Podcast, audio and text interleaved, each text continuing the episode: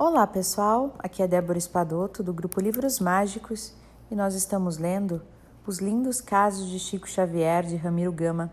Hoje nós vamos ler o caso de número 101.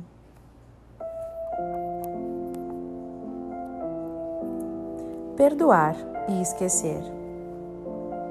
Alguém já disse que a falta de perdão e de esquecimento de injúrias tem sido a causa de muito fracasso na prova de todos nós.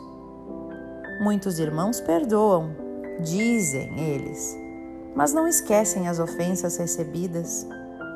Não sabem ou não podem esquecer. Por mais que façam por onde a ofensa, a ingratidão, a injustiça, que tanto ferem e magoam, não saem de suas mentes e de seus corações.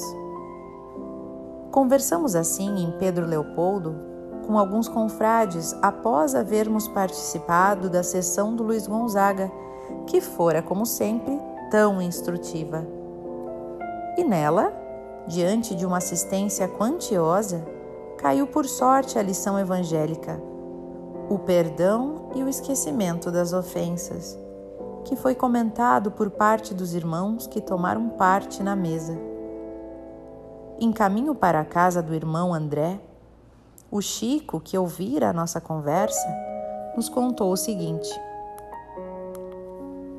Há tempos, há uns 20 anos mais ou menos, recebi uma grande ofensa por parte de alguém a quem muito me beneficiara.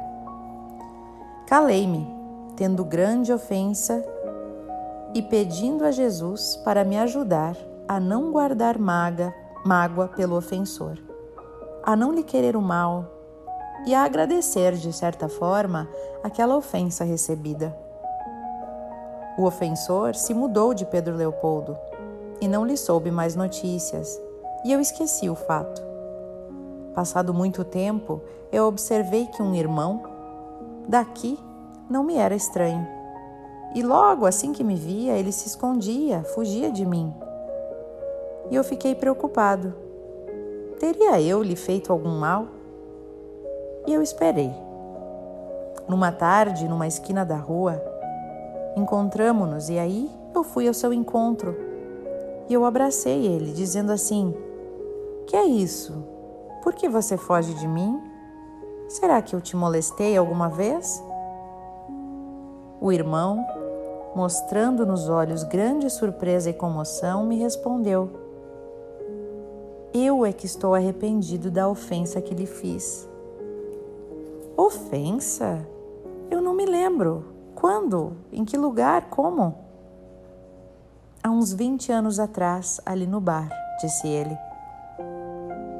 Foi então que eu me lembrei daquela ofensa que dentro de mim já estava morta, porque Jesus me ajudara a esquecê-la.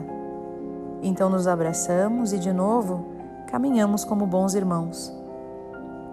A lição do caso me comoveu, nos comoveu a todos.